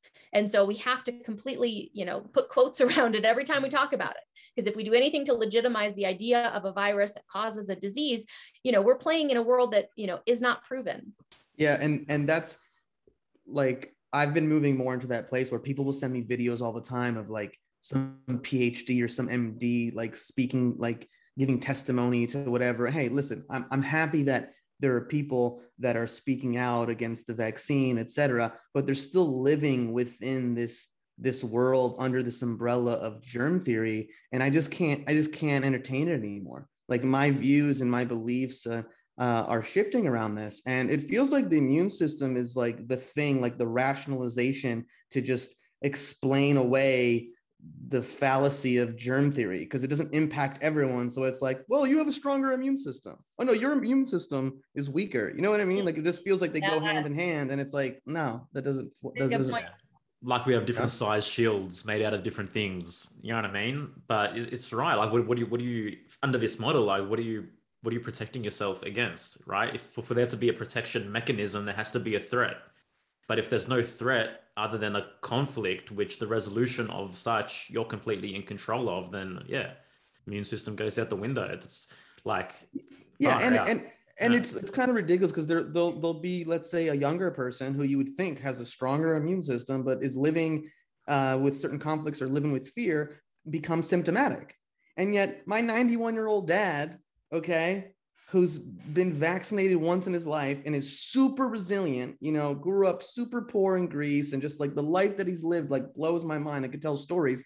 And like he he flew to, to California from New Jersey, flew back to flew back to uh, New Jersey and then flew to Greece. And it's like, yo, he didn't get the virus or the new variant. You know what I mean? It's like he, his immune system is probably not very strong in the sense You know what I mean? He's dealt with health issues and things like that. So I just think it's I just think it's silly, and I just I'm not partaking in, in anymore. Okay, so through this lens, hypothetically, if someone had to get the vaccine, if they went into the doctor's office in a more calm state, more aware of their nervous system, more more aware of this knowledge, etc. Hypothetically and technically speaking, could would someone that's in complete fear of the vaccine have a much different quote unquote reaction than the person who is actually aware of this? You know what I mean? From the perspective now of the vaccine being a threat that just hey i think it really depends on the the individual the context why am i doing this you know and a lot of mm. people have asked me because the getting it um, seems to be the path of least resistance to just getting back to life as normal. And so a lot of people are doing it because they're like, oh, well, I just want to be able to travel. I just want to be able to work. Or I just want to be able to, you know, whatever. Um, and so it really depends on on truly your deeper perception of it. Because if it is it a violation of your integrity to do it? Does it go against some type of deeper value? Can you can you convince yourself this isn't a problem? I'm okay with this. I can transmute this. Well, yeah, sure. But it's like, why are you putting yourself in that position to begin mm. with? And so I think that, you know, like that is such a it's such an inner truth moment. It is why am i doing this? Am i am i why would i put myself in the position to have to transmute something and to make it so this doesn't affect me? Um, i really have to you know look deeper at why would i consent to this is it out of fear? Is it out of coercion? Is it out of you know uh, people pleasing or you know not wanting to have to change my lifestyle or you know um, to have to do something different? And so i think that there's there's a lot to that story yeah. mm-hmm. as like oh, you know how how am i going to perceive this vaccine? You really don't know until until you go through it. Yeah. you know how like it's kind of that moment of like what have i done? You could be you know mentally because that's the thing about biological programs too and conflicts is it's not it's not a mental thing. Like your your mind your conscious mind can intervene and can help you tremendously but ultimately it's a biological thing. It is like it's your body. And if your body if, you can you can say i'm totally fine with this. I you know i'm going to be okay. Um, but if in that moment you know you're actually there and there's the nurse and here's the thing and here's the needle and it's going in like you can still have a conflict despite the fact that you thought that you were like you know superman going in there and that oh this isn't going to affect me. I'm going to be totally fine. You know if your body felt threatened if, if your psyche if they're you know looking at those layers we don't necessarily have like conscious access to all of the layers of, of our subconscious and our biological programming if you felt fear in that moment if you felt i'm making a mistake i shouldn't have done this you know at a deeper level even though your mind's like you're great you're doing fine you know yeah. the biology wins out mm-hmm. well i mean could also yeah compromise is a massive internal conflict so yeah. the other thing, the other thing I was thinking around that is, let's say, okay, let's rewind back last year, you know, where people were like, "Oh my God, this." Well, I guess it's still happening, but like this virus is gonna get me. Oh my God, I'm gonna stay home. I'm in quarantine. I'm in lockdown. Like I'm just staying. I'm staying in. Wait, there's a vaccine, and so someone gets the vaccine, and the vaccine for them resolves their conflict, and then yes. they start becoming symptomatic showing symptoms. So it's like, I got the vaccine, but I still got COVID. Is that could that be a thing that's happening as well? Oh, that's constantly happening. I think that like all of the people who got the vaccine, got their second, they're like, oh, sigh of relief. Oh, I'm, you know, they they're posting. I'm immune. I'm immune. Yeah. And then boom, they, you know, they have COVID, but then they're so thankful they got the vaccine because then it would be worse. It is, it's totally conflict resolution. It's because they have put so much faith and confidence in in this vial that as soon as they get it, they resolve their territorial fear. Now they feel like they can, you know, they're okay, they're safe. They've gotten their, you know, their stamp seal of approval um, and they resolve, they go into a state of relaxation and then their body repairs and then they get the exact symptoms that, you know, they allegedly are protected from. Yeah, well, until the third, fourth, and fifth boost, uh, fifth booster, then they're repeating the same conflict, right? right? so is this idea like because from what I hear is like they haven't isolated COVID, whatever COVID is. So then, so then, what the fuck's a variant? Like, is this just all like world world wordplay and just more fear mongering, or is just like people who are getting the vaccine and then and I'm not saying you have the answer to this, but just I'm curious your thoughts. But like getting the vaccine and then resolving the conflict and then getting more symptoms or more and more people are getting the vaccine and then resolving the, the whole nation of people are getting it, thinking that they were going to die from COVID. And then they resolve their conflict. And then, and then they started getting new symptoms or the same old symptoms. And, and then more and more people have it. It's like, we have a variant, you know what I mean? Like, I'm just like, it just feels like this weird cycle of just bullshit. I mean, I don't know how people buy it. I mean, it's clearly story spinning, improvisation. All right, well, we got to keep the fear train moving, and and this is oh plausible. Oh well, you know, the vaccine does increase the variants, but the variants tend to be you know less virulent or they're less intense or you know, and like and people just eat it right up. They're like, oh yeah, oh delta. Oh delta's intense. You know you hear people talk about these things like they're real. And it is it it is all smoke and mirrors and the emperor has no clothes and we all have to talk about it and say oh well i had covid the first time and so now i've got delta. And oh it's a it's a whammy. It, it's just like oh if you only paid attention to all of the things all the things going on in your psyche for last six months last 18 months what's been going on? And if you if you made those connections you would see right through it. But i mean who even knows what you know worst case scenario with these these vaccines and this you know luciferase and all of the kind of crazy things that potentially um, are being injected into people that you know what what is this doing? What is it doing to people? Um, we don't really know. We we have no idea you know it's not a traditional vaccine. It's not you know like like the ones from the past. Um, and so i think it is. It's, it's totally a mystery. It's totally people buying into it for social cred and for you know loving science. And i mean it's it's mind boggling uh, to me still. Hashtag I am a better person than you. Hashtag i'm better than you. Hashtag i care about your grandma yeah and the other the virtue signaling is is really what it's all about and people um like claiming to care about people. It's it's just wild and it's groupthink and it is um i don't even know. I mean i just think a, my people you're a, you're a randian. You're a fan of Ayn Rand. What what do you yeah. think that brilliant woman would be saying right now?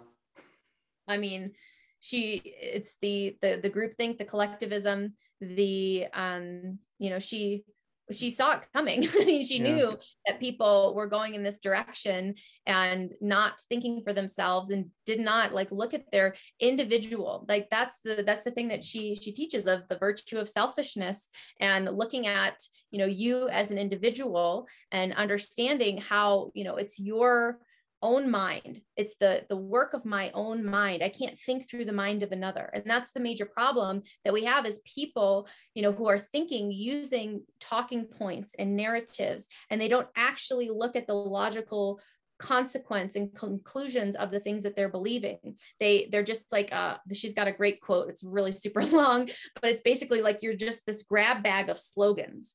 And so like you're you don't actually think you don't actually understand. This is the problem with the my body my choice people is because they they you know they they get the slogan um, and they love the slogan but they don't they haven't extrapolated the slogan to what it actually means. That means full 100% bodily autonomy. There are no exceptions to that. They're not, they're not, oh, well, if it's contagious, then you don't have, you know, it's, it's everybody's body. No, it is not our body. It is my body. I am an individual. And I mean, even just the idea, and this is, um, BJ Palmer, um, one of the founders of chiropractic, he's got this great little essay about health is individualistic. It is not communistic.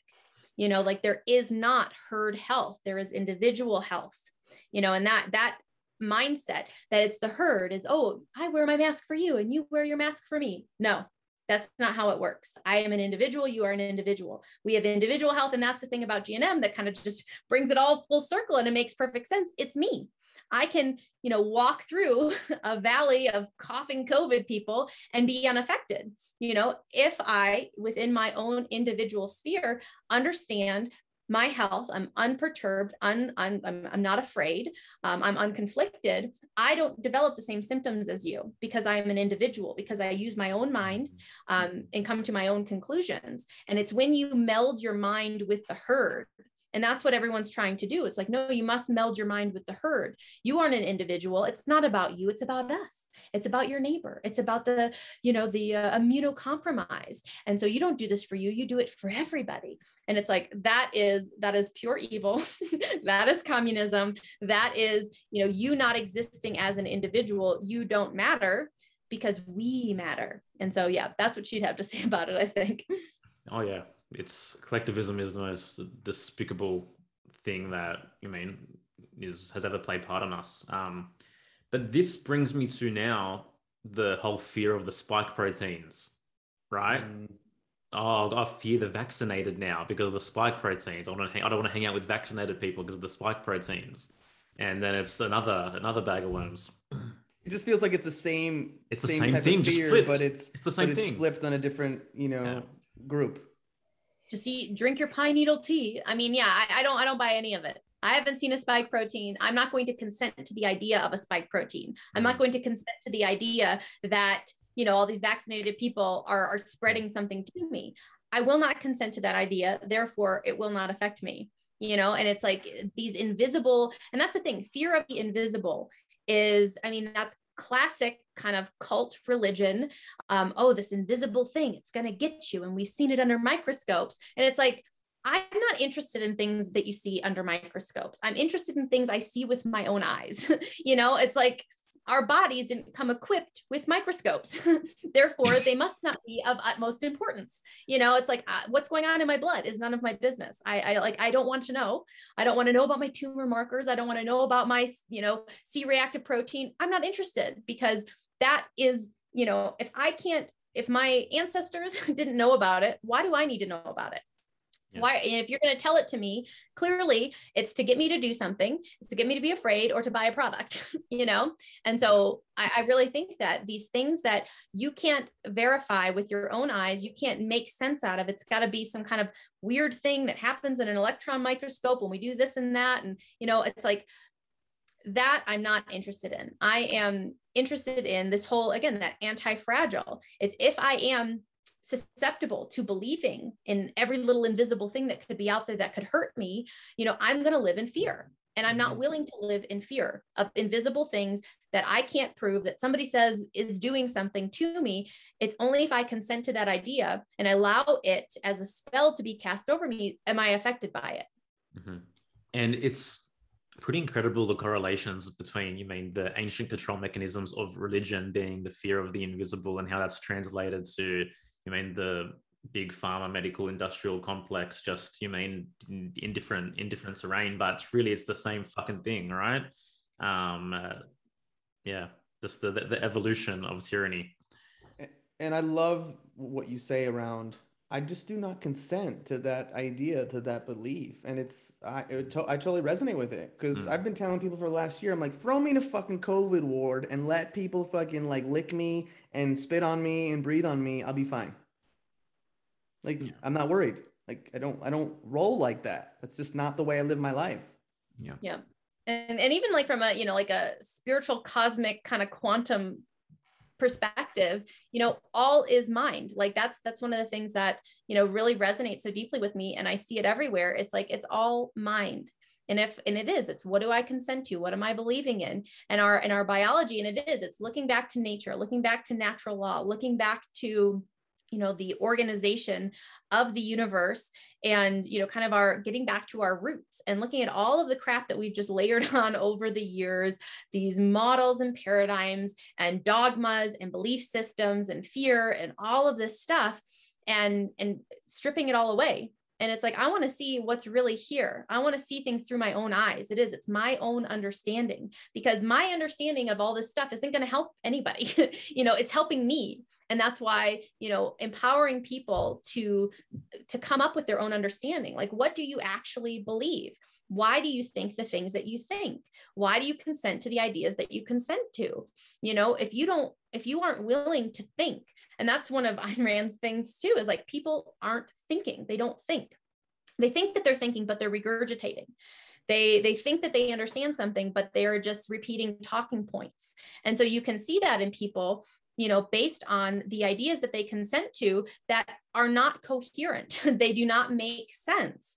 But in their mind, they've kind of cobbled together all of this stuff. And it's like, oh, this is the way to be socially approved of. And that's how that's how they live their life. And you know, I live my life by nature. I look at nature. I, I rem- remember that the, all of this came to be without all of the the medical interventions and all of the inventions that we have now um, and kind of more simplistic. I actually you know like viruses wouldn't be possible without computers.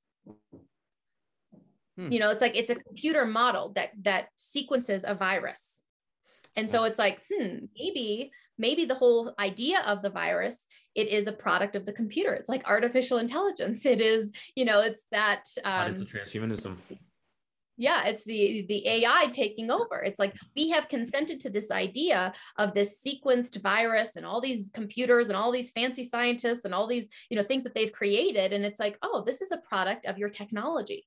It is. This is a, it's a it's a technological problem not a biological problem. Because my biology clearly is doing fine. Clearly has done a very good job up until this point. All of my ancestors have survived and here i am you know and like i don't need you.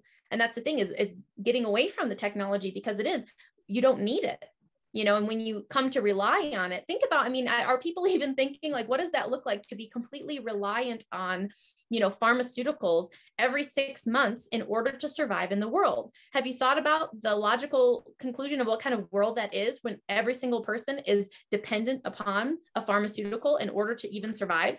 Yeah. Or what kind of life that you're going to be living under that under that paradigm like that's the saddest thing i can possibly imagine that you have to continually consent to this bullshit narrative in order to go about and live the life that you think you're meant to have. Like it's ridiculous. And obviously we can see that what's what's being born out of this is a, a whole new a whole new breed of individuals at the same time. You know what i mean? And i fucking love it. Didn't they yeah, just say didn't you just say in Israel that now people who are double vaccinated are considered unvaccinated if they don't get the booster? Yeah, that's that's coming everywhere, bro. It's like a whole it's like a whole nother level of the divide and conquer strategy. It's like we got them on the first level. Now we'll get them on the next level. We'll pit the triple vaxxers against the double vaxxers. Ha ha ha ha. Hmm crazy and that's why like like this back to nature i feel like so many people are like get me some land let me yeah. grow some food and learn how to learn how to live. And it, and it is when you look at people and this is interesting like studies they've done on on kids that grow up around dogs or people who grow up on farms you know how they they are you know tend to be more resilient or have better immune systems quote immune systems. But it's because they you know they're exposed to life you know and then you think about kids who are grown you know who live in these very sanitized homes and they're germaphobes and they're afraid of of yucky stuff versus kids who are like shoveling horse poop and like putting fertilizer and manure on you know on crops it's like you have be become you know one with nature. You're like oh like like uh, poop and dirt and all this stuff that I get exposed to, I, I'm not grossed out by it. But people yeah. who, you know, have been grown in these plastic bubbles from day one in a sanitized hospital and you put antibiotic ointment in their eyeballs, like the moment they come out into the world, that's like one of my things is like when you see pictures of like babies and they've got this shiny goo on their eyes, it's because they automatically, they just drop this antibiotic goo into babies' eyes.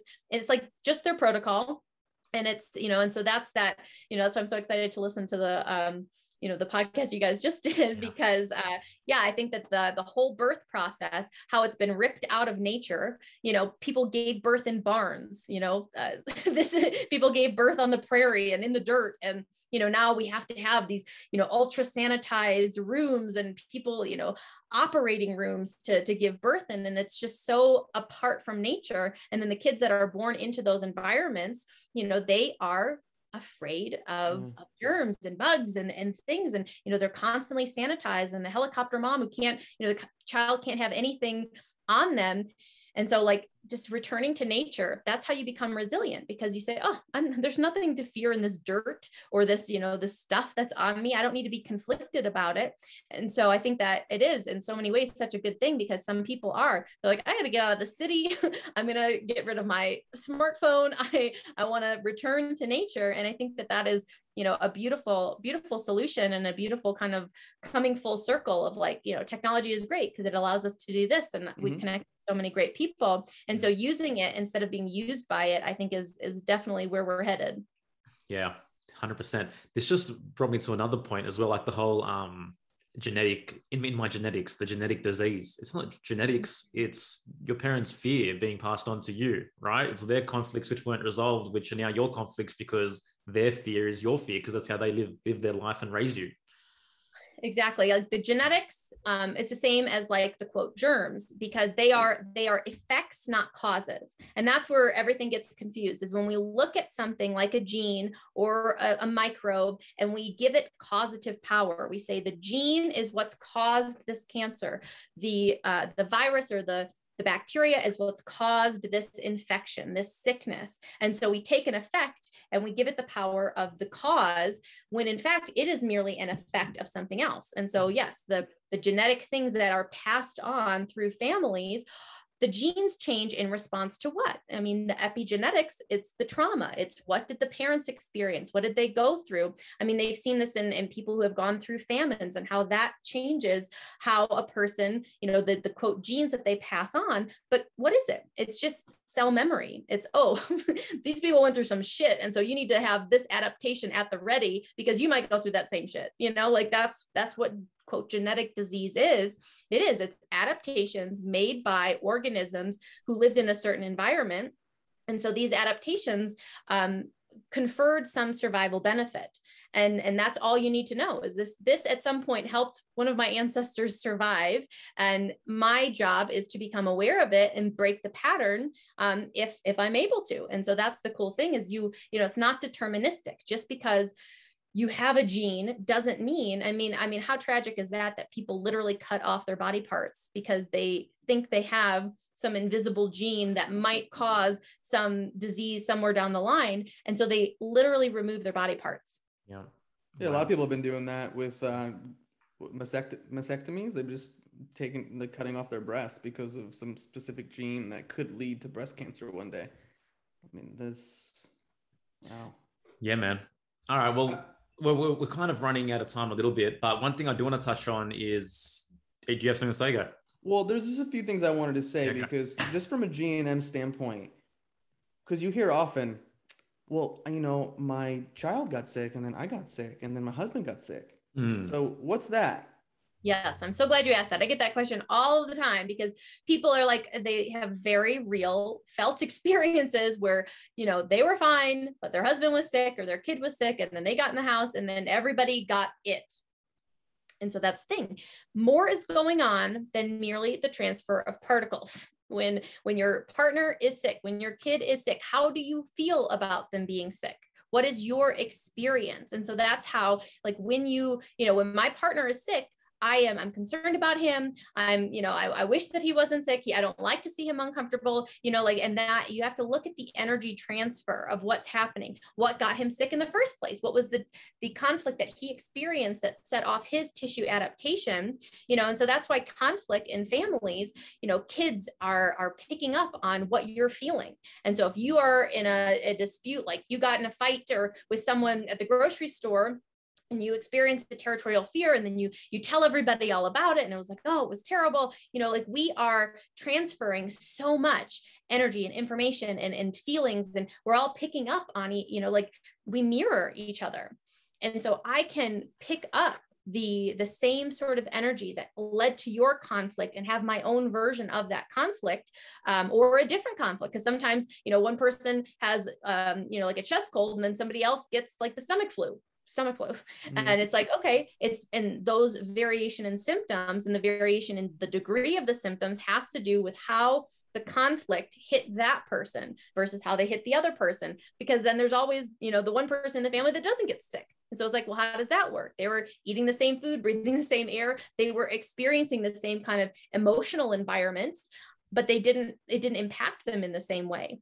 And so that's why we always have to look at all of the individuals involved. How did they feel what was going on with them because it's it's so it's not just about particle transfer because that's what people think you know like with stds they think it's just particle transfer of it's like but when you have a sexual experience with someone you know it's not merely just the juices and the particles that are mingling like you're having a complex experience of that person and of yourself and of the the act and the situation and all of your past history with you know it's like it's loaded.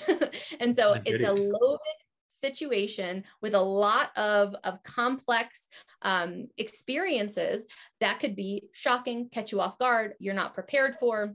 And so, yeah, so when a bunch of people get something, we have to look at what did those bunch of people experience. And so, you know, families can experience conflicts, regions can experience conflicts. And so, when we look at things like, you know, pandemics, it's like what was kind of a mutually felt experience? Did you know was there a war? Did everybody have to get sent off to war? All your sons are overseas now. Um, you know was that a conflict? Were you afraid for their existence? Were they going to die? Were you afraid for the safety of your territory? Were you afraid of you know invaders or, or bombings like what was going on that a lot of people experienced at the same time because once that conflict is over when's when does the sigh of relief come?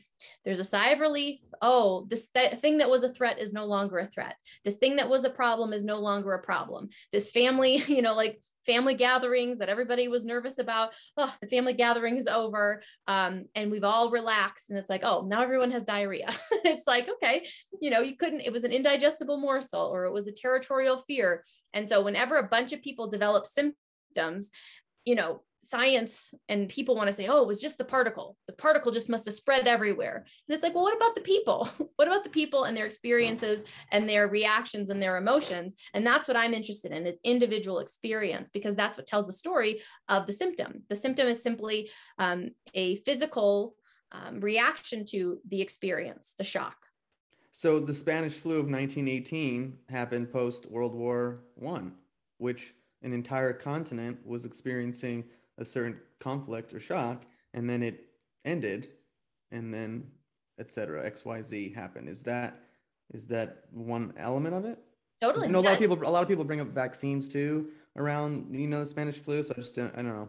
I was just curious your thoughts on that yeah that's what we have to look at. We have to look at what was going on with the people. What what could have been a mass resolution leading to a lot of people developing symptoms? The resolution of a war you know of oh this this this danger this threat is no longer a threat there's a sigh of relief. Now everybody starts coughing yeah. and we think oh it's got to be you know this this germ that's going around. Um, but no we look at the the situation. We look at the the stuff that people in the region where the problem developed what were they experiencing? And and and, and i mean it makes so much sense. And you can't yeah. just look at like when you look at numbers statistics just aren't interesting to me. Like oh all of these people you have to look at individuals you know because those it's it's every because there are people that didn't get it.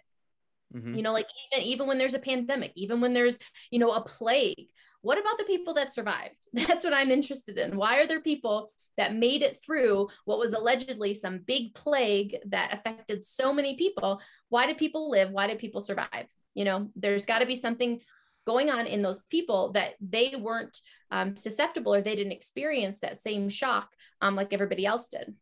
And would you say the more intense, or the more extreme, or more lengthy that this thing is going on, then what comes on the other side of it is going to be just as extreme. So, like a seven-year war where millions of people are dying, you know, you're getting a notice that your son, your child, your husband, your brother was murdered, uh, died in war for however many years, then once the war ends, it's like, you know Absolutely. what I mean? Like, it's okay. That's yeah, it's fascinating. So yeah. it's just a complete, yeah. complete new way of looking at all of this Yep, everything needs to be looked at through through a different lens, and it's so cool because you know um, you can look back at your whole life, look back at your whole life, look at every time you know you got sick or you you know had pneumonia or had to go to the hospital or something happened to you. Um, see if you can connect the dots because that's when it becomes real for you. That's when it goes from this idea that you heard about on a podcast, like these crazy people talking about, to oh, mm, okay, you bring it in you you look at you know you see the acne through the lens you see the things that you've experienced your digestive troubles your your skin issues your teeth problems your vision problems then you look at oh my gosh this is what was going on. This is what i was losing sleep about. This is what i was preoccupied with. This is what was on my mind constantly 24 7 you know for 3 weeks and then boom there was my resolution. And when you can map it out for yourself that's when it becomes you know something that isn't just an idea. It's a it's a deep inner knowing and the better that you can get at recognizing when you're conflicted when your hands go cold when you're when you're not eating when you're not sleeping that's when that's how you get to know your body. That's say i'm in a conflict there's something going on that's unresolved um, i and i, I want to resolve it as quickly as possible and when that becomes your lifestyle when you are constantly just developing greater and greater self-awareness you know what triggers you you know what creates a state of dis-ease which is a state of adaptation. This is conflict activity. And so this is my body's either building up extra tissue, eroding tissue, or losing function. You know, there's three things that could be happening on the tissue level. And it's like, I want that to go on as briefly as possible, you know, because the longer it goes on, the longer and the more intense it is, the more tissue adaptation. Once you resolve it, you're going to have to go through an equivalent repair phase, you know. So if you were conflict active for three weeks, you're going to be under the weather. This would be, you know, I'm under the weather. You are going to be symptomatic. That means your body's going to be vagotonic. You're going to be exhausted and fatigued and, you know, symptoms, coughing, you know, headache. There's going to be symptoms. And so if you understand that and you can reframe it and say, I know, you know, I know that this is because people have like an inner time frame. If, if this goes on for another day, I'm going to the doctor. this mm-hmm. goes on for another day, I'm going to the doctor. And it's like, if you understand though, oh, I was in the conflict for three weeks I know I'm I'm in it. I'm in this healing phase for 3 weeks. And so you you again you have the ability to to be your own doctor. You know, and yes, are there times when getting medical support can be helpful during a healing phase? Yeah, but you want to know and use it wisely instead of using it rampantly and, you know, let's just take an antibiotic and kill the bacteria or take a steroid and decrease the inflammation and it's like oh am i cutting my healing short? Am i not learning and going through this whole process and trusting my body? And so that's where you know it does it. It allows you to to get to know your biology on a deep level and it'll change the way that you you operate in your world. Um yeah.